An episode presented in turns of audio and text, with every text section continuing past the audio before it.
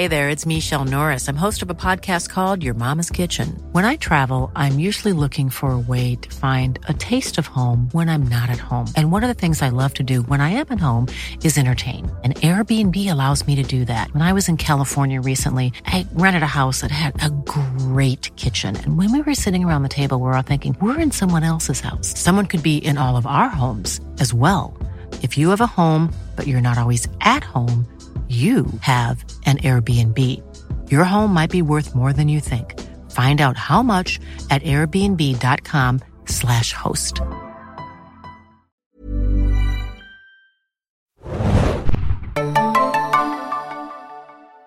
Willkommen beim Crossover der Serienjunkies und Streamgestöber. Endlich ist es soweit. Ich darf alle Zuhörerinnen und Zuhörer des Serienjunkies-Podcasts und alle Streamstöberer und Streamstöberinnen da draußen zu unserer Spezialfolge begrüßen, über die ich mich persönlich sehr freue. Wir haben dafür für euch ein großes Crossover geplant, und zwar habe ich jetzt hier am Ohr meine Kollegin von Serienjunkies. Hallo Hanna. Moin moin.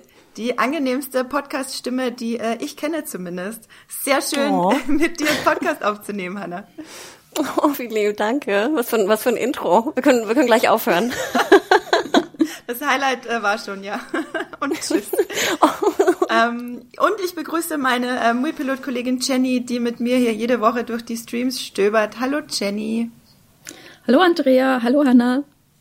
Moin moin. Ich bin Andrea von Movie Pilot und wir drei reden heute über den Serienkonsum und Streaming in Zeiten von Corona, über euren, über unseren, und wir geben euch natürlich Tipps. Für alle Streamgestöber, Hörerinnen und Hörer ist das auch so ein kleines Update zu unserer Folge von vor 2 Wochen, wo wir schon einmal über Streaming-Tipps zur Ablenkung und für gute Laune geredet haben, und wir haben jetzt 2-3 Wochen später natürlich noch viel mehr Tipps für euch da draußen. Hanna, erzähl mal, wie geht's dir denn im Homeoffice so?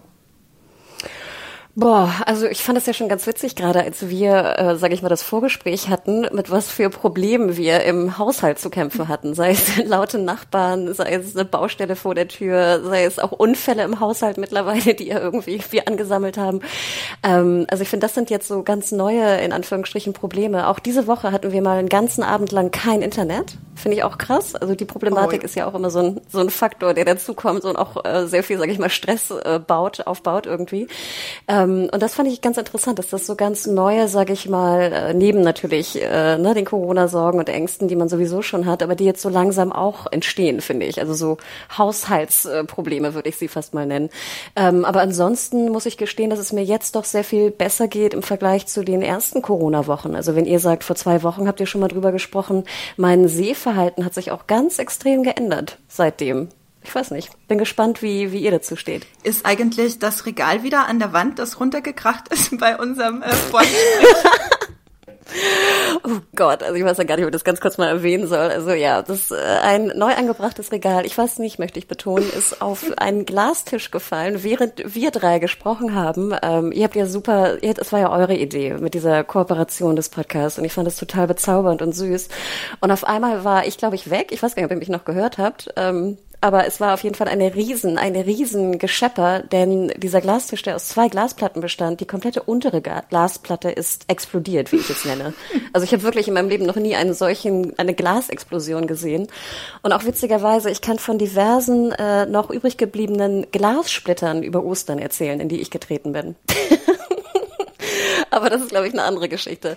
Aber nein, das Regal steht nicht, das Regal hängt nicht und der Tisch steht auch nicht, weil die eine Platte ist ja noch heil, weil das eine Bein leider kaputt gegangen ist. Aber es gibt einen neuen Tisch. Aber das geht jetzt zu sehr ins Detail. Aber es war eine wilde Geschichte auf jeden Fall. Ich muss mir gerade den Mund sehr fest zuhalten, um nicht so laut ins Mikro zu lachen. Das ist wirklich Slapstick Deluxe, was du hier ablieferst. Ja, vor allem auch ganz ehrlich, ich bin jetzt eine Meisterin in Glassplitter aus Füßen ziehen. Sorry, das ist aber keine Bilder. Nein, keine Bilder. Ja, das sind auf jeden Fall brauchbare Skills, die du dir da antrainierst. Jenny, ist bei dir auch irgendwas explodiert im Zimmer?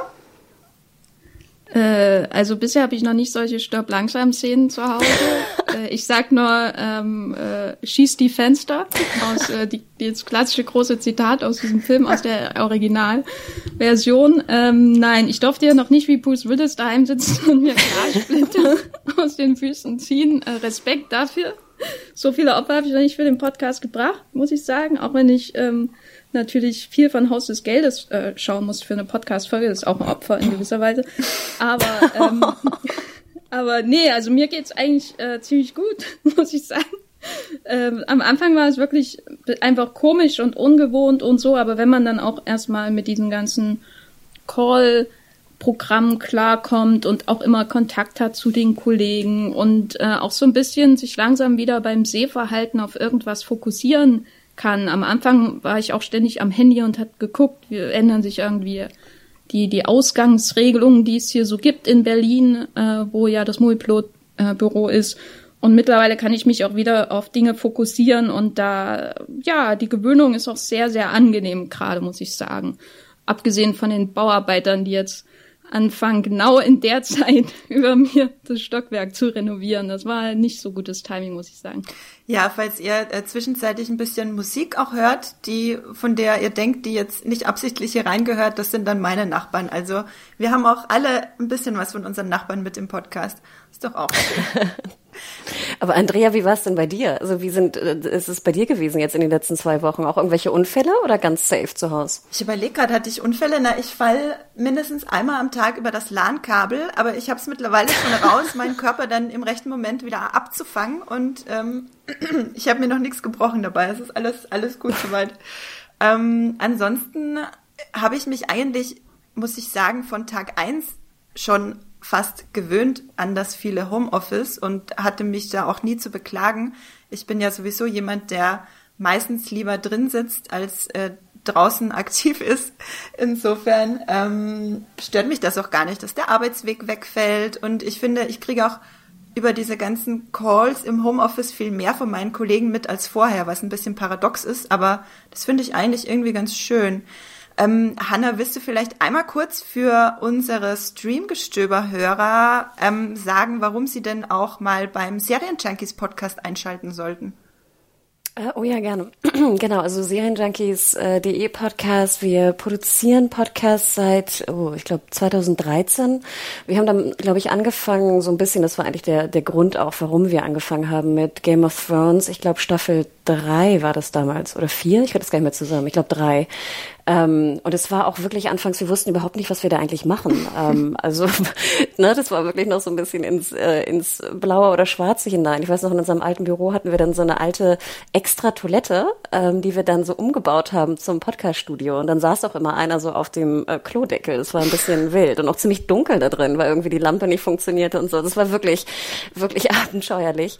Aber dann haben wir auch gemerkt, dass gerade so Game of Thrones sehr gut funktionierte, und dass wir da auf jeden Fall mehr machen müssen. Und mittlerweile haben wir dann ja auch wirklich, also Episoden begleitend, ich weiß nicht, Game of Thrones gemacht, damals auch Westworld, Breaking Bad, glaube ich, die letzte Staffel. Und wir machen so ein bisschen so einen Mix aus, sage ich mal, Episoden begleitend, wie wir sie jetzt auch zuletzt zu Walking Dead gemacht haben. Plus aber auch so Highlight-Serien oder speziell auch Serien, die vielleicht eine Staffel, also ein Serienfinale haben. Und wir haben auch angefangen, seit 2-3 Jahren so ein paar Business-Themen mit reinzunehmen. Also wer wirklich jetzt so ganz extrem in die Serienindustrie gehen möchte, speziell die deutsche, aber auch die internationale, da machen wir auch so Interviews mit teilweise CEOs von irgendwie Starsplay hatten wir zuletzt, aber auch, ich weiß nicht, Lizenzeinkäufe und auch deutsche Sachen. Also ich weiß nicht, die Chefin zum Beispiel von Joyn hatten wir auch letztes Jahr oder den Amazon Prime Video Geschäftsführer. Also das haben wir versucht, so ein bisschen so einen Mix zu machen, wo es halt sehr spitz, sage ich mal, wirklich in Serien und Serienbranche geht. Und es ist ein wechselndes Team. Ich glaube, bei euch ist es auch ein wechselndes Team, ne? Also dass ihr auch immer verschiedene Redakteure und Redakteurinnen einladet, die irgendwie gerade die Serie gesehen haben oder auch darüber sprechen wollen. Genau, also Jenny und ich sind so gut wie immer dabei und wir laden dann immer den Spezialisten des jeweiligen Themas noch mit in den Podcast ein. Ganz oft haben wir Max und Esther hier, weil wir auch viel über Horror, Sci-Fi, Fantasy-Themen reden. Streamgestöber gibt's seit Ende letzten Jahres erst. Seit Oktober 2019 reden wir jeden Mittwoch über die besten Filme und Serien, die es da so zu streamen gibt bei den, keine Ahnung, 200 bis 300 Streamingdiensten, die ja mittlerweile jeder abonniert hat, die da draußen rum vor sich hin streamen. Jeden Mittwoch gibt's eine lange Folge von uns und zusätzlich haben wir noch 1 bis 2 kurze Folgen. Meistens kommt da eine am Samstag, wo wir über einen Kurzcheck machen, über weitere Serien und Filme, über die wir auch reden möchten, aber in der langen Folge keine Zeit mehr hatten, drüber zu reden. Hanna, du weißt ja sicher, wie das ist. Es gibt immer einfach viel zu besprechen als Serien- und Filme-Fan. Und wir versuchen bei Streamgestöber auch die Community ganz doll einzubinden. Beim Movie Pilot hat die Community ohnehin eine sehr lange Tradition und wir fordern die Leute immer auf, uns Sprachnachrichten zu schicken und auch Fragen zu stellen, die wir dann mit in den Podcast nehmen können. Da freuen wir uns immer besonders drüber. Genau, das ist Streamgestöber. Lange Folge gibt's da jeden Mittwoch. Ihr redet auch manchmal über Filme, oder, Hanna? Genau. Wir reden manchmal auch über Filme, haben da natürlich nicht ganz so viel Einblick wie ihr. Aber ich glaube, wir haben früher es mehr gemacht. Mittlerweile haben wir uns eigentlich so ein bisschen darauf beschränkt, so die, sag ich mal, doch Blockbuster mehr zu besprechen. Aber relativ selten. Aber ja, ich glaube, speziell Adam und ich haben, sag ich mal, in den letzten Monaten auch ein paar Filme besprochen, weil wir auch gerne sozusagen in PVs gegangen sind, ne? Und ich meine, das ist ja auch was euch wahrscheinlich momentan auch sehr fehlt, oder? Also ich fand, da merkte man so diese Corona-Krise. Ich fand es sowieso ein bisschen merkwürdig, dass ein paar PVs noch liefen, so in der Zeit, wo man eigentlich nicht mehr im Kino sein wollte, so ungefähr. Aber da sind natürlich Adam und ich, sage ich mal, sehr, sehr hinterher, weil wir einfach auch so gerne dahin gehen und die Filme auch so gerne gucken und auch so ein paar, so kleine Film-Junkies auch sind. Ja, ich glaube, also PVs fehlen mir auf jeden Fall, aber die fehlen mir schon seit ein paar Jahren, weil ich fast überhaupt keine Zeit mehr habe, in PVs zu gehen. Aber generell natürlich fehlt mir Kino total. Ich streame mehr, als dass ich ins Kino gehe, aber ich brauche halt auch den Ausgleich der großen Leinwand. Jenny, dir fehlen ja wahrscheinlich jetzt gerade in Bezug auf Cannes die Filmfestivals auch sicher, oder? Ja, also ich kann gar nicht drüber reden. Oh nein, oh in die Wunde. Also ich muss meinen Geburtstag zum ersten Mal seit Jahren wieder in Deutschland verbringen. Das war so deprimierend. Oh. Nicht an der Riviera irgendwo in einem dunklen Zimmer sitzen und irgendeinen Text in die Tastatur hacken innerhalb von einer Stunde. Das werde ich sowas von vermissen. Oh. Ich sag nur, letztes Jahr Cannes Game of Thrones Finale und hier Once Upon a Time in Hollywood mehr oder weniger am selben Tag. Das war schon was Besonderes. Das ist dieses Jahr natürlich ein Problem bei Cannes wahrscheinlich, also auf jeden Fall nicht im Mai oder im Sommer stattfindet. Sie schieben das alles noch vor sich her, diese Filmfestspiele, während andere Festivals schon klar gesagt haben, dieses Jahr wird's nix. Ist das bei Cannes alles noch ein bisschen komplizierter, weil da auch ein riesiger Schwanz an Industrie einfach dran hängt. Das muss man ja immer dazu sagen. Das ist enorm wichtig für das Weltkino außerhalb so von Hollywood-Studios, was dann kann jedes Jahr passiert. Und jetzt sitzt man natürlich hier zu Hause von außen, guckt man zu, die Akkreditierung wurde schon bestätigt und weiß, das wird dieses Jahr wahrscheinlich nichts mehr. Tut mir leid, dass ich Salz in die Wunden gestreut habe, Jenny. Ja, aber ich habe am Wochenende 12 Nicole Kidman-Filme gesehen und das ist im Grunde mein Kann gewesen. Besser als Kann jemals sein könnte, oder? Auf jeden Fall. Wow. Dann lasst uns doch, einen Satz wollte ich unbedingt sagen, weil bei Streamgestöber sage ich immer auf in Streamgestöber, weil das immer unsere erste Kategorie ist. Und heute darf ich sagen, auf in Streamgestöber mit den Serienjunkies. Jetzt habe ich alles Wichtige für mich abgehakt. Hanna, meine Frage zum Serienkonsum geht gleich erstmal an dich. Wir haben ja vorhin schon ein bisschen damit angefangen. Was hat sich denn bei dir so verändert bei deinem Serienkonsum jetzt zu die letzten Wochen über, seit es mit der Corona-Krise losging, seit du im Homeoffice bist? Genau, also ich hatte das auch so ein bisschen mal angesprochen in den letzten Podcasts, die wir jetzt bei Serienjunkies produziert haben, so ein bisschen vorweg bei Walking Dead. Das passte nicht so ganz, aber ich dachte, jeder war ja auch irgendwie so ein bisschen verwirrt und ihr habt es ja anfangs auch schon gesagt. Ich fand ja auch Podcasts eine ganz schöne Ablenkung, ne? Man war so ein bisschen zwiegespalten. Einerseits guckte man irgendwie permanent News und alle halbe Stunde änderte sich irgendwas, aber man wollte ja irgendwie auch mal nicht daran denken, ne? Und an irgendwie was anderes denken oder ähnliches.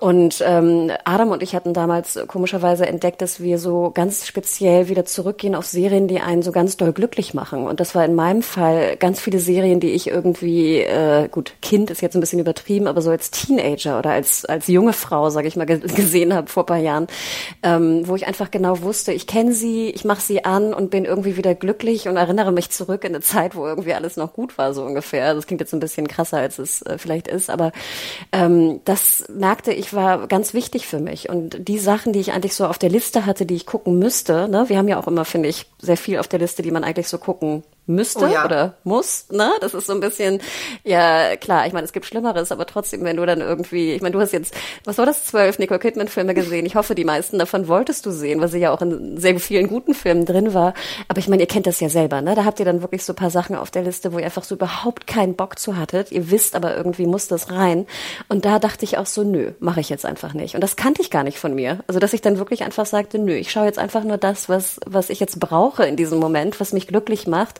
und nicht das, was ich eigentlich potenziell müsste. Und das hat sich dann, sage ich mal, jetzt so in den letzten 2 Wochen oder 10 Tagen geändert, was einerseits natürlich auch krass ist, dass man dann halt auch so viel schaut, was man vielleicht nicht schauen möchte, aber dass man zumindest, sage ich mal, auch wieder so in so einen Trott kommt, dass man guckt, was da draußen ist. Und ich sehe das eher positiv, dass es mir jetzt also, sage ich mal, seelisch nicht so schlecht geht, dass ich nur noch happy Sachen gucken muss, sondern auch, sage ich mal, wieder in ernstere Gefilde, in mehr Drama und Ähnliches gehe. Ich würde aber nie in Horror gehen, sorry, da bin ich immer raus, auch in Normal Times, und ich glaube, es wäre eine Folter für mich, momentan Horror sehen zu müssen. Das würde ich nicht ertragen. Aber so hat sich, sage ich mal, mein Verhalten verändert, und ich finde es eigentlich ganz schön, also dass man wieder so ein bisschen, dass man nicht nur Nostalgie braucht, um sich gut zu fühlen, sondern auch wieder, sage ich mal, ein bisschen in normale Gefilde kommt. Ja, ich gucke ja extrem viel Horror gerade. Ich weiß auch gar nicht, warum und wo das herkommt, ehrlich gesagt. Also ich gucke immer gerne Horror, dann aber auch Horrorfilme und keine Horrorserien, interessanterweise. Das kann ich auch gar nicht so begründen. Aber Jenny, wie ist das denn bei dir? Hast du die Nicole Kidman-Filme freiwillig geguckt oder waren die wieder für einen anderen Podcast? Die waren freiwillig, aber den Podcast mache ich freiwillig, für den ich den geschaut habe. Das ist mein privater Podcast, den ich auch schon seit einer Weile habe. Also bei mir war es am Anfang so, das, was ich als erstes so von, sage ich mal, oder um ungefähr 10% gesteigert habe, waren wirklich Podcasts selbst hören. Also ich habe in der Zeit das Glück gehabt, dass 2 meiner aktuellen Lieblingspodcasts gestartet sind oder gerade noch liefen von so neuen Podcasts. Und zwar ist das einerseits Dead Eyes, ich weiß nicht, ob ihr den kennt, mit Conor Radcliffe, wo das ist so ein Schauspieler, der darüber spricht, warum er bei Band of Brothers vor Jahren aus einer Nebenrolle von Tom Hanks gefeuert wurde, weil er tote Augen hat, also Dead Eyes. Und das ist so ein toller Podcast über die inneren Arbeiten, so dass die Persönlichkeit von einem Schauspieler und die Probleme und natürlich auch irgendwie über Tom Hanks, der ja einfach ein ganz toller Mensch so vom Image ist und der auch in dem Podcast gut wegkommt. Das ist das eine, was ich entdeckt habe, wo ich dann einfach, habe ich angemacht und habe meine ganze Wohnung aufgeräumt und hatte auch gar keine Lust, mich irgendwie auf irgendwas zu konzentrieren. Ich wollte nur irgendwas Produktives machen, und da sind Podcasts natürlich dann ideal. Da muss ich nichts irgendwie anschauen, kann aus dem Raum gehen, kann für die Woche vorkochen, wo ich Homeoffice habe und so, wie das eben so ist. Und der andere Podcast, den ich unbedingt empfehlen möchte, aber einfach, weil er unglaublich lustig ist, das ist Newcomers Star Wars mit Nicole Byer und Lauren Lapkus, wo die beiden Comedians zum ersten Mal Star Wars schauen. Und das ist so herrlich, ist beides auf Englisch, wie die mit den Begriffen umgehen und wie die von den alten Star Wars-Filmen aus den 70ern, ja, die sie noch langweilig finden, weil sie das gar nicht so gewohnt sind, wie die erzählt werden, zu den neuen kommen. Und langsam merkt man so, oh, vielleicht werden die sogar Fans und so. Und ja, einmal sagt Nicole Byer irgendwie, nennt ein Tier aus, ich glaube, Imperium schlägt zurück, ein Croissant-Horse, also ein Croissant-Pferd. Und da habe ich so laut gelacht, da mache ich meine Wohnung gleich doppelt und dreifach sauber, muss ich sagen. Also das habe ich am Anfang super verstärkt und habe viel auch in Serien einfach Comfort Food zu mir genommen, also sowas wie Downton Abbey, also bis zur spanischen Grippe, das habe ich dann eher übersprungen. Und ich weiß nicht, so Whodunits, Agatha Christie, was so alles bei Amazon, was man sonst gar nicht wahrnehmen würde. Also das hat mir in den ersten Wochen auf jeden Fall auch geholfen, nachdem ich dann auch keine Lust mehr hatte, zum 7. Mal Contagion zu schauen oder so. Oh Gott. Auch weil Andrea immer noch meine Blu-ray hat. Ich wollte gerade sagen, konntest du auch gar nicht, weil ich ja eine Blu-ray habe, weil ich jetzt Contagion gucke die ganze Zeit. Genau. Ihr könnt das momentan echt gucken? Das ist jetzt ein Joke. Nee. Also ich habe Contagion im Januar geschaut, als es in China losging. Weil Contagion ja auf Erfahrungen aus der SARS-Epidemie besteht. Basiert, und dann habe ich es nochmal im März oder so geschaut, als ich zum letzten Mal bei meiner Familie in Thüringen war, und frag mich nicht warum, aber ist einer meiner Lieblingsfilme, leider, und da kann man sich den immer wieder schauen. Ist auch einer meiner Lieblingsfilme, einfach weil fast jeder Film von Steven Soderbergh einer meiner Lieblingsfilme ist. Ich habe den dann, ich glaube, Jenny, du hast mir Anfang März die Blu-ray gegeben. Da habe ich es dann geguckt. Da war das aber auch noch nicht so krass angekommen in Europa beziehungsweise in Deutschland. Jetzt könnte ich das nicht nochmal gucken. Also auch andere Filme wie Outbreak, auch wenn sie nicht ganz so realistisch sind wie Contagion, möchte ich mir gerade auch nicht angucken. Aber ich meinte ja vorher schon, ich gucke gerade ganz viel Horror. Ich gucke zwar immer viel Horror, aber nicht so arg viel wie jetzt gerade, habe ich das Gefühl. Und ich kann mir das irgendwie nur so zusammenreimen, dass ich nach Sachen suche, die noch schlimmer sind als das, was gerade vor meiner Haustüre passiert quasi. Also Sachen, die so absurd sind, wie jetzt zum Beispiel ein Scary Stories to Tell in the Dark, wo sich halt ein Typ in eine Vogelscheuche verwandelt. Das ist halt dann auf dem Level absurd und schlimm inszeniert, dass mich das so weit wegbringt von der Realität, aber halt auf eine andere Weise wie zum Beispiel Cartoons. Das ist das andere, was ich gerade sehr stark gucke. Also ich gucke quasi jeden Tag Horror und Cartoons. Vielleicht guckst du das eine, um das andere wieder zu neutralisieren, weißt du? Genau, ich switch ständig zwischen FSK 0 und FSK 18 hin und her. Dazwischen ist nicht. Okay. Hanna, welche Sachen hast du denn jetzt die letzten 1-2 Wochen geguckt, seit du dich so ein bisschen eingegroovt hast wieder?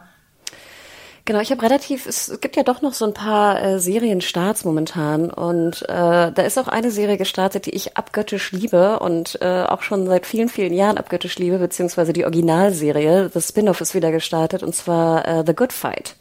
Ich weiß nicht, ob ihr jemals The Good Wife oder The Good Fight gesehen habt. Habt ihr? Ich habe Teile davon, ja. Ja, also ich habe Good Wife gar nicht gesehen, aber ich habe Good Fight Staffel 1-3 gesehen, und ich liebe es auch abgöttisch. Also ich bin total gespannt, was du jetzt gleich erzählen wirst. Genau, ich würde natürlich nicht spoilern, du hattest es schon erwähnt, genau, Good Fight ist eigentlich das Spin-off von The Good Wife, und Good Wife gab es ja 7 Staffeln und auch noch Network, damals CBS, also genau. Ich glaube 22 bis 24 Folgen pro Staffel, so wie früher üblich und heute eigentlich nicht mehr so üblich, zumindest nicht im Streaming oder Pay-TV, also im Streaming und Pay-TV extrem nicht mehr üblich. Oder gar nicht, never üblich. Und jetzt natürlich The Good Fight, Staffeln 1-3 sind auch alle bei Prime, soweit ich weiß. Und die 4. ist gerade in USA gestartet, auf CBS All Access. Und ich will gar nicht spoilern, weil die 3. mit einem ziemlich großen Cliffhanger ja auch endete. Oh ja. Aber es war wie nach Hause kommen. Weißt du, wenn man so eine schöne Serie, die man so liebt, einfach wiederkommt und man wieder so neue Gedankengänge spürt. Also für mich, ich fand Good Fight immer wahnsinnig toll, weil ich die Frauen alle liebe, die da irgendwie mitspielen, und weil es halt so einen sehr aktuellen Bezug hat. Also vor allem aktuell, was US-Politik und gesellschaftliche Themen angeht. Und da, finde ich, haben sie in der 401 eine Meisterleistung abgeliefert. Manche mochten es nicht so, wurde auch ein bisschen stark, sag ich mal, diskutiert. Ich gehöre aber zu der Seite, die es toll fand, und ich muss gestehen, hat vielleicht nicht alles 100% funktioniert, aber ich bin einfach so dankbar, wenn solche Serienfolgen einen wieder zum Nachdenken bringen und zum Diskutieren bringen, und da war Good Fight absolut das Highlight, und ich kann es also jedem nochmal empfehlen, ihr braucht die Originalserie auch nicht zu schauen, würde ich einfach explizit sagen. Ja, genau. Guckt. Finde ich auch. Geht in Good Fight rein. Es ist charming, es ist sexy, es ist irgendwie alles mit bei, was man braucht, meiner Meinung nach. Ich fand das auch total faszinierend, wie unglaublich aktuell die Folgen produziert wurden von Good Fight, weil die teilweise Sachen aufgreifen, die gefühlt ein paar Tage vorher aktuell waren oder zumindest ein paar Wochen vorher aktuell waren. Und es ist bei uns ja leider nicht ganz so groß wahrscheinlich, weil es sich wirklich so sehr auf die US-Politik spezialisiert, aber ich kann auch allen, die mit der US-Politik gar nicht so viel am Hut haben, diese Serie empfehlen, weil die Darstellerinnen, also das Charisma, was sich da vereint, ist absolut umwerfend. Das hat mich richtig umgehauen. Genau, ich glaube, in USA waren damals die Vorlaufzeiten pro Folge, ich glaube 3 bis 4 Wochen, ne, was Robert und Michelle King da die Showrunner geschrieben haben. Und deswegen war es, fand ich, fast erschreckend, ne, bis die News, sag ich mal, zu uns rübergetröpfelt ist damals, dass du wirklich dachtest, die haben gestern ist es passiert und dann haben sie die Folge gleich geschrieben und produziert. Genau, also jetzt ist es halt ein bisschen verzögert wegen Deutschland, startet aber auch demnächst. Ich habe das Datum jetzt gar nicht im Kopf, könnte ich gleich nochmal nachreichen. Ich meine auf Fox, auch die 4. Staffel. Und wie gesagt, also Leute, die da irgendwie nochmal Interesse haben, in eine sehr interessante, thematisch interessante Geschichte mit tollen Charakteren zu gehen. Eigentlich eine Anwaltsserie, aber so viel mehr als das. Ne, schaut The Good Fight, wirklich. Ich meine, mir wird ganz warm ums Herz, wenn ich drüber nachdenke. Ich habe auch richtig Lust bekommen, dann sofort loszulegen mit der 4. Staffel. Richtig großartig. Jenny, Good Fight, hast du schon mal drüber nachgedacht, die nachzuholen? Oder hast du aus einem Grund dann irgendwann abgebrochen? Also The Good Wife hatte ich damals bei ProSieben, glaube die 1. Staffel geschaut. Und das hat mir schon gefallen. Ich bin aber auch ein Fan von Juliana Maggio. Ich weiß nicht, wie der ausgesprochen wird. Aber wir wissen alle, wen du meinst. Aus Emergency Room-Zeiten natürlich noch. Und das war ja eher, das war nicht ganz so nah an der Tagespolitik. Das hat mir eigentlich sehr gut gefallen, auch weil ich sowieso Anwaltsserien und so immer mochte. Bei The Good Fight hatte ich dann irgendwann das Problem, dass es mir ein bisschen zu zeitaktuell war. Also ich mag das nicht so, wenn ich dann irgendwie eine Serie schaue und da geht's dann auch um böse Internetkommentare, wo ich mir denke, das habe ich doch schon auf Arbeit genug. Also diese eine Reddit-Folge war, glaube ich, oder so, kurz danach habe ich dann aufgehört, weil ich versuche auch weniger Serien zu schauen, wo es viel um Trump und so geht, außer es sind jetzt wirklich Dokumentationen oder so, weil das ist, ich bin sehr viel bei Twitter und da habe ich das schon unheimlich viel, diese Inhalte und diese Diskurse und Meinungen von allen Menschen auf dem Planeten dazu und die tagesaktuellen Serien, die das auch noch aufgreifen, vermeide ich dann eher. Auch Late-Night-Shows schaue ich dann eher die wirklich komplett silly sind, als die den neuesten Trump-Takedown zum Beispiel haben. Aber ich habe schon lange damit geliebäugelt, The Good Wife einfach durchzuschauen und damit einfach 10 Jahre meines Lebens zu verbringen, weil ich glaube, so viele Folgen sind das ungefähr. Genau, ich glaube, es sind 150 oder so. Ja, also für alle, die Lust auf The Good Fight bekommen haben, 3 Staffeln gibt's bei Amazon Prime. Genau, Hannah hatte es vorhin schon gesagt. Genau, und kurze Info noch dazu, sorry, wenn ich unterbreche, 30. Juni startet es bei Fox Channel, auch in Deutschland, dann die 4. Staffel. Sehr cool, okay. Das markiere ich mir dann nachher gleich im Kalender. Was hast du denn, Jenny, was hast du denn noch so geguckt die letzten 2 Wochen seit unserem letzten Ableckungs-Gute-Laune-Tipp-Podcast? Also ich habe erstmal versucht, ein paar Dinge zu schauen, über die alle reden, um wieder auf der Höhe der Zeit zu sein, endlich. Und da ist bei mir aber wenig hängen geblieben. Also Tiger King zum Beispiel habe ich versucht und fand das irgendwann unerträglich, weil mir einfach die Tiere so leid getan haben und die Figuren fand ich alle furchtbar. Und ja, die Art und Weise, wie die Doku gemacht wurde, da bin ich überhaupt nicht reingekommen. Und Freud habe ich angefangen, habe ich aber erstmal aufgeschoben und Unorthodox fand ich auf jeden Fall interessant, aber da bin ich noch nicht so weit gekommen. Und dann habe ich bei Twitter eine Empfehlung bekommen für etwas, wo ich dachte, das wird mich doch niemals interessieren. Aber das habe ich jetzt in der letzten Woche schon die 1. Staffel komplett durchgesuchtet und bin gestern Abend die 2. angefangen und bin schon bei der 5. Folge und zwar Formula One Drive to Survive. Du auch noch? Das ist bei Netflix. Das ist eine Dokumentationsserie über jeweils eine Formel-1-Saison pro Staffel. Also die 1. Staffel dreht sich um die Formel-1-Saison 2018, die 2., die jetzt im März rausgekommen ist, um 2019.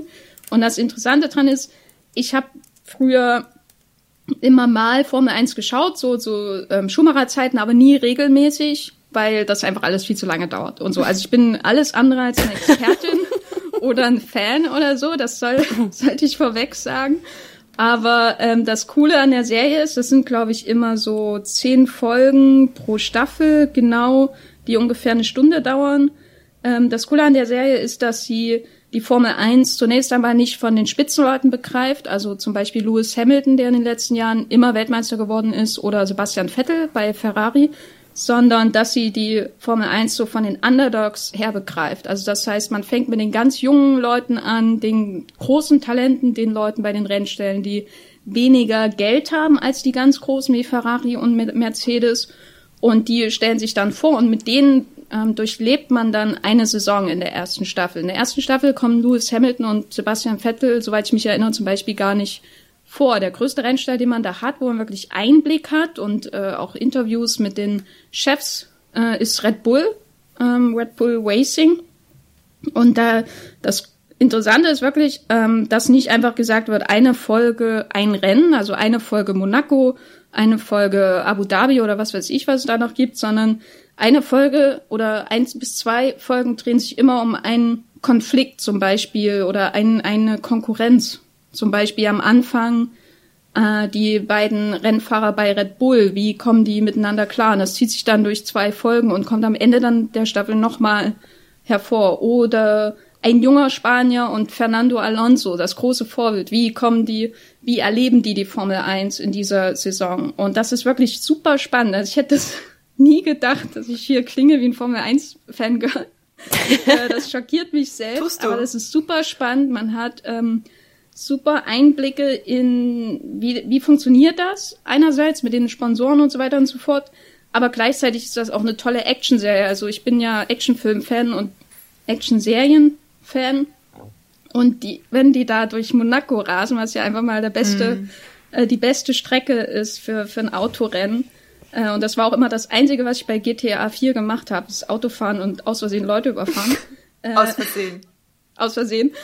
Und Radio hören natürlich. Wenn die da durch Monaco fahren, dann wird das halt so mit super Zeitlupen inszeniert, und die Crashs sind super interessant, aber die schlachten es auch nicht aus. Also wenn es zu ernsten Unfällen kommt, dann sind sie sehr geschmackvoll im Umgang damit, muss ich sagen. Also es ist nicht zu flashy.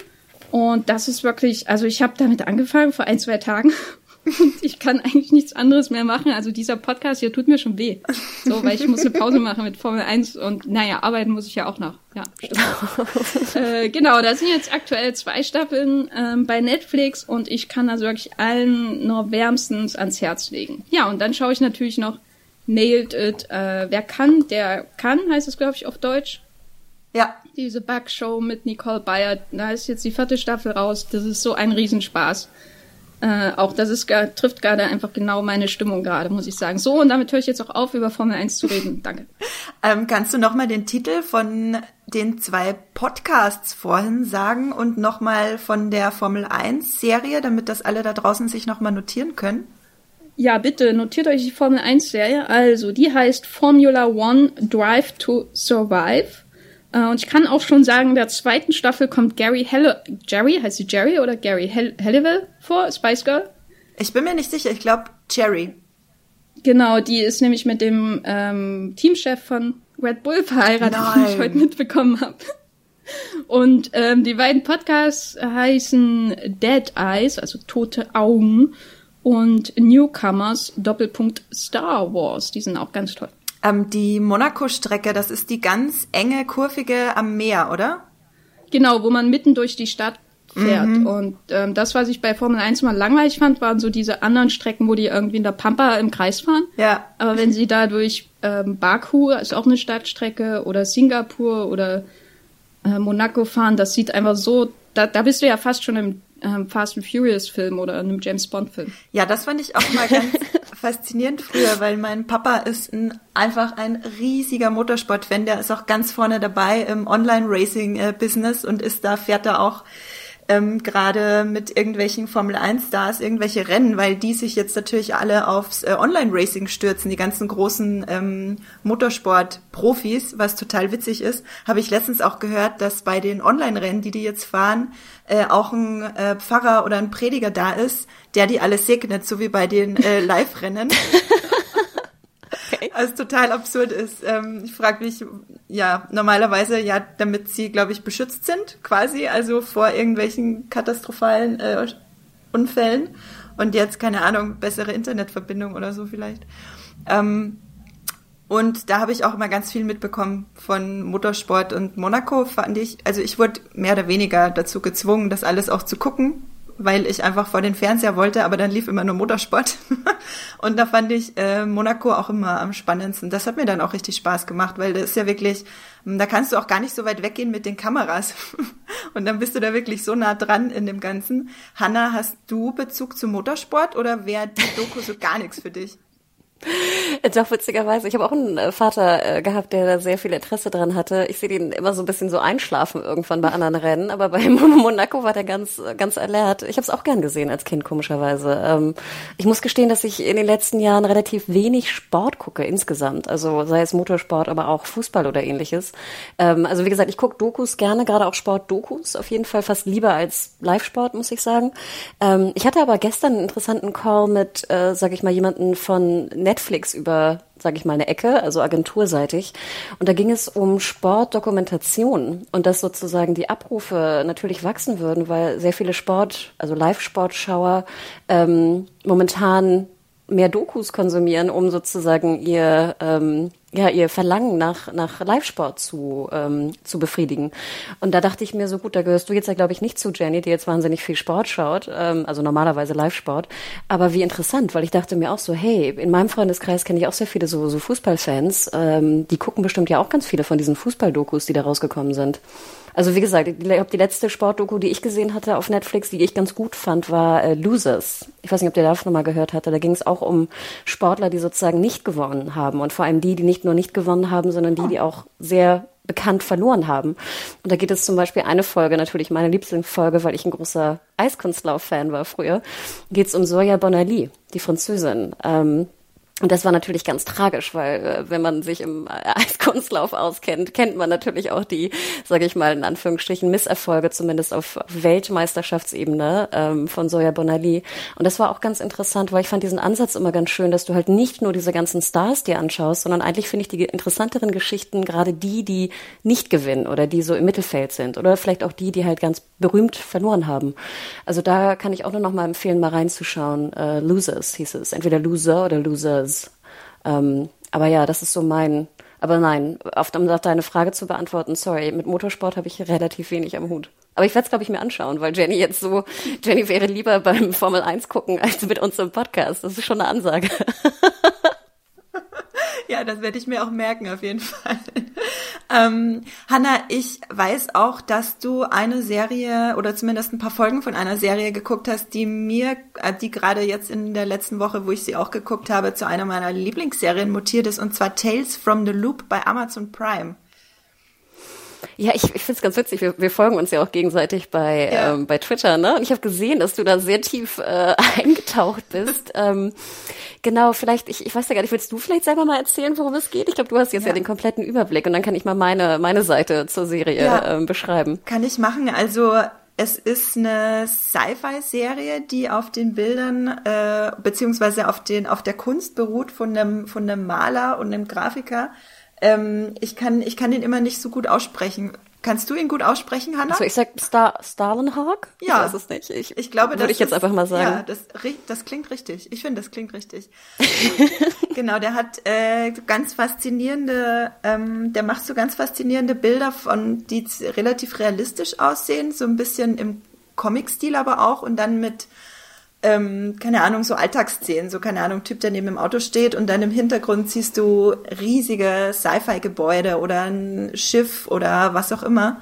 Und das haben sie halt zu einer Serie gemacht, und die Serie ist, es gibt 8 Folgen, die jeweils, glaube ich, ungefähr 50 Minuten bis zu einer Stunde dauern. Und im Prinzip hat es keine große, umfassende, durchgehende Handlung. Es heißt ja Tales from the Loop, und es erzählt quasi von den Leuten, die in einem Dorf wohnen, wo es so einen unterirdischen Komplex gibt, und der heißt The Loop, und da werden wissenschaftliche Dinge gemacht. Man weiß nie genau, was da wirklich gemacht wird, aber die Hälfte des Dorfes scheint dort zu arbeiten, und dann werden über verschiedenste Leute Geschichten erzählt. Es fängt an mit einem Mädchen, das nach Hause gehen möchte, und dann ist ihr Haus plötzlich weg, und sie trifft dann auf einen anderen Jungen, und gemeinsam suchen sie nach der Mutter des Mädchens. Und ich wurde von Anfang an so reingezogen in diese Ruhe, die die Serie ausstrahlt. Ich glaube, vielleicht kam es deswegen gerade jetzt zu der richtigen Zeit, weil die Serie so eine Ruhe ausstrahlt. Ich weiß nicht, wie ging es dir denn da, Hannah? Genauso mir. Ich weiß nicht, ob ich zu unruhig war innerlich oder zumindest keine Ruhe haben wollte, aber ich fand den Piloten, also die erste Folge, extrem anstrengend. Also mir war es wirklich fast zu langsam und zu ruhig. Und ich mag langsam erzählte Geschichten und ich mag lange Einstellungen. Ich finde auch, es sieht fantastisch aus. Also dieser Look, den du beschrieben hast, das erinnert mich immer so ein bisschen an so eine Mischung aus Fallout, falls ihr es mal gespielt habt, das Game, weil das auch alle sind so in den so 60er, 70er irgendwie sind die Leute auch. Mhm. Aber das Umfeld ist irgendwie dann so mit so Roboter-Ästhetik. Also es ist ein ganz, ganz wilder Look. Und dazu hast du noch einen bombastischen Klangteppich von Philipp Glass drüber geknallt, der dich auch nochmal sozusagen weiterbringt in den ruhigeren Momenten, den ich sehr mag. Ich mag Philipp Glass sehr gern. Aber es war mir wirklich einfach, weil die Geschichte, sage ich mal jetzt auch, im Piloten, finde ich, relativ dünn ist. Also du sagtest es ja schon, es passiert nicht so wirklich viel. Und ich hatte mit dem Piloten sehr große Probleme. Mir war es, wie gesagt, ein Tick zu lahm. Aber ich gebe dir absolut recht, ich fand die zweite Folge mit Abstand eigentlich auch die beste, die ich gesehen hatte. Ich habe 4 Folgen gesehen. Und ich habe dann, glaube ich, auch verstanden, was die Faszination des Ganzen ist. Und habe auch deine Faszination dann, glaube ich, eher verstanden. Denn es ist auch sehr, ich finde diesen Mix von... Hey, it's Ryan Reynolds, and I'm here with Keith, co-star of my upcoming film, If, only in theaters May 17th. Do you want to tell people the big news? All right, I'll do it. Sign up now and you'll get unlimited for $15 a month and 6 months of Paramount Plus Essential Plan on us. MintMobile.com/switch. Upfront payment of $45 equivalent to $15 per month. Unlimited over 40 gigabytes per month. Face lower speeds. Videos at 480p. Active Mint customers by 5/31/24 get 6 months of Paramount Plus Essential Plan. Auto renews after 6 months. Offer ends May 31st, 2024. Separate Paramount Plus registration required. Terms and conditions apply if rated PG. Anthologie auch sehr interessant. Also es ist ja, wir wissen, Anthologieserien können ja alles abgeschlossene Episoden sein, kann aber auch pro Staffel abgeschlossen sein. Ne? Das sind eigentlich so die zwei bekannteren, sage ich mal, Definitionen oder Arten von Anthologieserien, die wir sehen in den letzten Jahren. Und hier ist es fast wie so ein Mix. Einerseits abgeschlossen, aber die Charaktere tauchen ja auch immer wieder auf und man sieht sie oder man hört was von ihnen. Und das fand ich nachher unheimlich faszinierend und schön. Ich muss aber sagen, jetzt nach dem Schauen der 3 und der 4, ach, ich wünschte mir manchmal, dass die Geschichten ein bisschen mehr Pep hätten oder noch eine bisschen interessantere Auflösung. Also ich finde es wahnsinnig schön und sehenswert. Jeder sollte wirklich mal reinschauen und wie ich finde halt auch durchhalten bis zum Ende der zweiten Folge, wenn der Pilot vielleicht ein Tick zu langsam ist. Aber ich würde so gern oder ich hoffe, dass nachher die 5 bis 8 noch ein bisschen mehr Pep haben. Haben Sie ein bisschen mehr Pep? Ich würde sagen, es ist 5 bis 8 ist genau wie 1 bis 4. Ich fand ja, was ich ja cool finde, ist, dass jede Folge von einem anderen Regisseur oder einer anderen Regisseurin inszeniert ist. Und die erste Folge, die dir gar nicht oder nicht so gut gefallen hat, die ist ja von Mark Romanek, der One-Hour-Photo und Never Let Me Go gemacht hat. 2 Filme, die ich ziemlich cool finde auch. Und ich glaube, wenn man sich nicht auf diese Langsamkeit total einlassen kann oder möchte, was auch total legitim ist, dann ist es wahrscheinlich nicht die richtige Serie. Ich bin ja riesiger Sci-Fi-Fan und ich gucke, also wenn Science-Fiction rauskommt, dann gucke ich's. Und also ich breche dann auch viel bald wieder ab, wenn es mir nicht gefällt, aber bei Tales from the Loop, da bin ich einfach dran geblieben. Ich hatte das Gefühl, dadurch, dass es so langsam erzählt ist, kann man einfach jedes Detail in dieser Sci-Fi-Welt als Zuschauer unter die Lupe nehmen und das fand ich so großartig. Es gibt auch eine Folge, die ist von Ty West inszeniert, dem Horrorregisseur, die ist auch sehr cool und hat auch dann ein paar mehr Horrorelemente. Das ist, glaube ich, die zweitletzte Folge und die letzte Folge ist von Jodie Foster inszeniert und die hat mich wirklich einfach nur 60 Minuten zum Heulen gebracht. Das war Überdosis-Gefühl. Und da gibt's dann, ja? Nee, sorry, sag du zu Ende. Ich wollte nur sagen, da gibt's dann nämlich in der letzten Folge gibt's mal nochmal so eine kleine Conclusio, die quasi zwar nicht alles, was vorher passiert, aufgreift, weil vieles einfach egal ist für die ganz dünne durchgehende Handlung, aber bringt dann nochmal so eine Conclusio zu der Hauptfamilie quasi, um die sich alles dreht. Und genau, ja. Also ich werde auch auf jeden Fall weiterschauen, gerade auch, weil du ja wirklich so fasziniert bist von dem Ganzen. Ich finde ja immer interessant, was andere faszinierend finden, ne? Und dann bin ich ja auch interessiert daran. Aber vielleicht noch einen Punkt, das fand ich ganz interessant. Ich weiß nicht, ob du diesen Tweet auch gesehen hast. Ich habe leider vergessen, wer das getwittert hatte als Reply, dass jemand es auch wahnsinnig traurig momentan fand und meinte, auch in der jetzigen Stimmung oder in der jetzigen Zeit, wo wir sind, müsste man auch aufpassen, dass es nicht zu traurig wird. Und ich hatte anfangs nicht so ganz verstanden, was die Person damit meint. Ich habe dann aber die vierte Folge gesehen und ich muss sagen, dass die mich auch ganz schön runtergezogen hat. Also deswegen vielleicht so eine allgemeine Warnung auch. Es werden schon, sage ich mal, traurige Elemente, auch gerade was Tod oder Ähnliches angeht, auch besprochen. Und wenn jetzt jemand, sage ich mal, momentan nicht in der besten Stimmung ist, dann vielleicht nur kurz so eine kleine Warnung könnte Tales from the Loop einen auch, glaube ich, ziemlich runterziehen.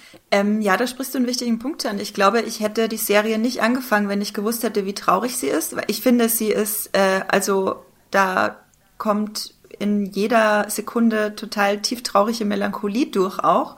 Von der Inszenierung her und wie die Charaktere geschrieben sind. Bin aber froh, dass ich es geguckt habe. Ich finde, das war fast ein bisschen kathartisch jetzt so im Nachhinein, weil ansonsten gucke ich natürlich gerade auch überhaupt keine traurigen Sachen. Wie gesagt, Horrorkomödien und Cartoons. Jenny, wie ist das denn bei dir? Hast du irgendwelche, ich sag mal, bisschen traurigeren Sachen geguckt die letzten 4 Wochen oder hältst du davon wirklich richtig Abstand? Also ich glaube, das Traurigste, was ich gesehen habe, war irgendwie eine Szene in Paddington, wo ein Orangenmarmeladenbrot runterfällt oder so. Also bei meinem Kidman-Marathon habe ich natürlich auch Moulin Rouge nochmal geschaut und das ist ja ein arger Tränenzieher, wo es um eine sehr kranke Frau im Grunde geht, die viel zu lange auf der Bühne steht. Also das war schon überraschend nah dann am Zeitgeschehen näher. Aber ich gucke grundsätzlich, also unabhängig jetzt von den Umständen, sowieso eher Comedy-Serien als Dramaserien. Und insofern verhärten sich meine Präferenzen jetzt nur noch. Ich hätte jetzt auch kein Problem damit, Horror zu schauen, aber meine natürlichen Präferenzen gehen jetzt eher dahin, Action zu schauen und Comedy. Und das ist eigentlich auch ganz gut so, würde ich sagen. Weil bei Tränenziehern, wenn ich irgendwie merke, dass ein Film oder eine Serie generell mich zum Weinen bringt, dann werde ich sofort misstrauisch. Und dann ist die Wahrscheinlichkeit sehr groß, dass ich es gleich noch schlechter bewerte, weil ich dann irgendwie genau hinterfrage, ist das jetzt wirklich verdient oder werden da billige Mittel angewendet, damit das passiert und so. Also da bin ich immer ganz, ganz, ganz, ganz vorsichtig. Das heißt, du fühlst dich sehr schnell manipuliert und das wirkt sich dann negativ aus auf die Bewertung? Ja, also ich muss dann natürlich hinterfragen, ist das jetzt irgendwie gerechtfertigt, das deswegen schlecht zu bewerten? Also ich kann es ja nicht einfach schlecht bewerten, weil ich weinen muss oder so.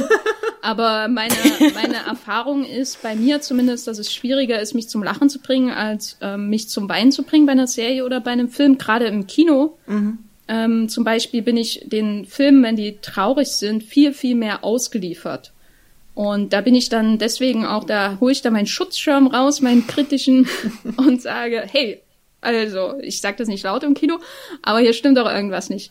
Das ist bei mir schon so, ja. Da bin ich sehr, sehr, da gehen bei mir alle Alarmlichter an, wenn dann die traurige Musik kommt und man irgendwie in so eine, durch so ganz schlimme Opfersituationen von Figuren in so eine Richtung gedrängt wird, wo so der pure Affekt hervorgerufen wird, das pure Gefühl, die Tränen, da bin ich vorsichtig. Ich finde das total faszinierend, weil ich habe das Gefühl, bei mir ist das genau umgekehrt. Ich liefere mich traurigen Inhalten sofort aus, heule wie ein Schlosshund, sowieso bei so ziemlich allem und finde das auch gar nicht schlimm und mache mir da gar nicht weiter drüber Gedanken. Aber wenn ich lachen muss, hinterfrage ich das ganz doll. Und zwar gucke ich, okay, war das jetzt ein billiger Lacher oder war der Witz tatsächlich gut geschrieben? Also da werde ich dann eher misstrauisch und gucke, okay, ist das jetzt so gut geschrieben, dass ich von dem noch mehr sehen möchte? Gerade bei Cartoons finde ich das extrem wichtig, weil die Gagdichte bei Cartoons ja natürlich eine sehr große Rolle spielt und wie clever die geschrieben sind. Wir haben ja gerade letzte Woche einen großen Simpsons-Podcast aufgenommen und da haben wir ja auch über die Witze und das Schreiben der Witze geredet, wo man ja auch merkt, dass in den früheren Staffeln mehr drinsteckt in den Witzen wie bei manchen späteren Staffeln. Da werde ich dann misstrauisch. Also finde ich ganz lustig, dass das bei dir genau umgekehrt ist. kam mir gerade extrem banal vor, weil ich nicht hinterfrage, warum, also nicht so extrem hinterfrage, warum ich weinen muss oder nicht so extrem hinterfrage, warum ich lachen muss. Ja, hinterfrag mal dein Verhalten, würde ich sagen. Ich wollte gerade sagen, also ich bin eigentlich ein großer Hinterfrager, aber manchmal ergebe ich mich auch gerne einfach dem, was ich sehe. Also das, wenn ich dann jetzt nicht die Kritikerbrille oder ähnliches aufhaben muss, bin ich eigentlich ganz happy, dass ich einfach mich da so reinfallen lassen kann und halt irgendwann auch mal am Tage nicht alles hinterfragen muss, was ich tue, was ich denke oder was ich sage. Ja, das kann ich auch total verstehen. Ich meine, bei Horrorfilmen hinterfrage ich auch nicht, warum ich mich gerade grusel und ob dieser Horror jetzt nachwirkt oder nicht. Da freue ich mich einfach nur, dass es wirkt, mich ablenkt und dann ist gut quasi. Ich habe gerade bei Amazon gibt's gerade leider nicht so viel im Prime, was ich gucke, aber da gibt's gerade einige coole Sachen zu kaufen und zu leihen. Ich habe jetzt Der Unsichtbare, der ja gerade noch im Kino war, habe ich mir gekauft bei Amazon. Und kurze Frage dazu. Ja. Hast du wirklich die, ich glaube, es sind 20 Euro, oder? Es sind 17,99, glaube ich. Die habe ich bezahlt, ja. Krass, weil da habe ich mich gefragt sozusagen, weil potenziell, das wäre ja, sage ich mal, ein Film, den ich eigentlich sehen wollen würde, weil das ja auch so ein bisschen psychologischer Horror ist, ja, oder? Kann man das sagen? Ich glaube, er soll ziemlich hart sein, aber eigentlich, sage ich mal, psychologischen Horror würde ich eher gucken als jetzt Horror mit Massaker und Abgehacke und Grusel hoch 10. Ich weiß ja gar nicht, wie das alles heißt. Sorry, ich habe da keine Ahnung von.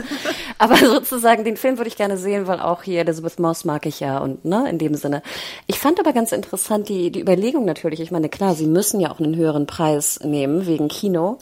Mein Freund zum Beispiel wollte den Film überhaupt nicht sehen. Sprich, ich würde jetzt also auch die 18 Euro alleine zahlen. Ich würde ja sagen, gut, wenn man zu zweit ist, zahlt jeder 9 sozusagen, dann ist es wie ein Kinobesuch, also ein kleinerer Kinobesuch. Alleine, glaube ich, würde ich die 18 nicht bezahlen. Finde ich interessant, dass du es gemacht hast. Ich habe sie auch alleine. Ich habe ihn auch alleine geguckt, weil mein Freund ist kein Horrorfan. Deswegen, ich gucke aber Horrorsachen auch sehr gern alleine, weil dann wirkt es irgendwie doppelt so gut. Deswegen gucke ich sie auch einfach gern zu Hause alleine. Damit habe ich gar kein Problem. Und ich muss dazu sagen, Der Unsichtbare ist einer der Kinostarts dieses Jahr, auf die ich mich am meisten gefreut habe. Weil psychologischer Horror kombiniert mit Elizabeth Moss und so ein bisschen Sci-Fi dazu ist einfach, das ist einfach genau meine Schublade. So, da gebe ich auch 18 Euro aus. Für alles, was mich einen Ticken weniger interessiert, würde ich warten, bis es billiger wird. Interessant, okay, weil als ich die PM las also die US-Nachrichten auch sah von Universal, ich glaube, da waren es noch $19,99 oder ähnliches, ne, für US-Releases von aktuellen im Kino sich befindenden Filmen, dachte ich mir so, also wenn das jetzt nicht ein Kinderfilm ist und ich 3 Kinder hätte, würde ich es, glaube ich, nicht bezahlen. Aber interessant, okay.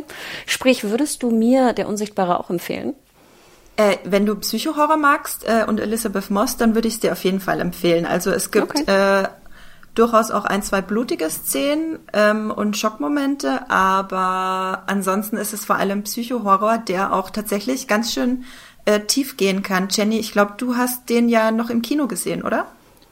Ja, ich habe ihn im Kino gesehen. Ich werde den jetzt wahrscheinlich gar nicht zu Hause unbedingt gucken wollen, weil ich hier nicht so ein Soundsystem habe oder so. Also ich habe einen kleinen Fernseher, da hätte ich schon von vornherein, wenn ich ihn einfach Angst, das für so viel Geld zu bezahlen und dann muss ich das auf meinem mickrigen kleinen Fernseher schauen. Nee, ich kann ihn auf jeden Fall empfehlen. Es ist nur eigentlich zum Ende hin ein bisschen brutal und die brutalen Szenen sind sehr, sehr kurz und ist auf jeden Fall auch was für Innenarchitekten, weil es gibt unglaublich viele Szenen von leeren Ecken und Wänden und Stühlen auch, wo man sich dann die ganze Zeit fragt, sitzt da der Unsichtbare? War das gerade ein Seitenhieb auf Hannas kaputtes Regal? Ich glaube, sie kann da viel Inspiration mitnehmen aus dem Film, auf jeden Fall. Okay. Nee, aber danke für den Tipp.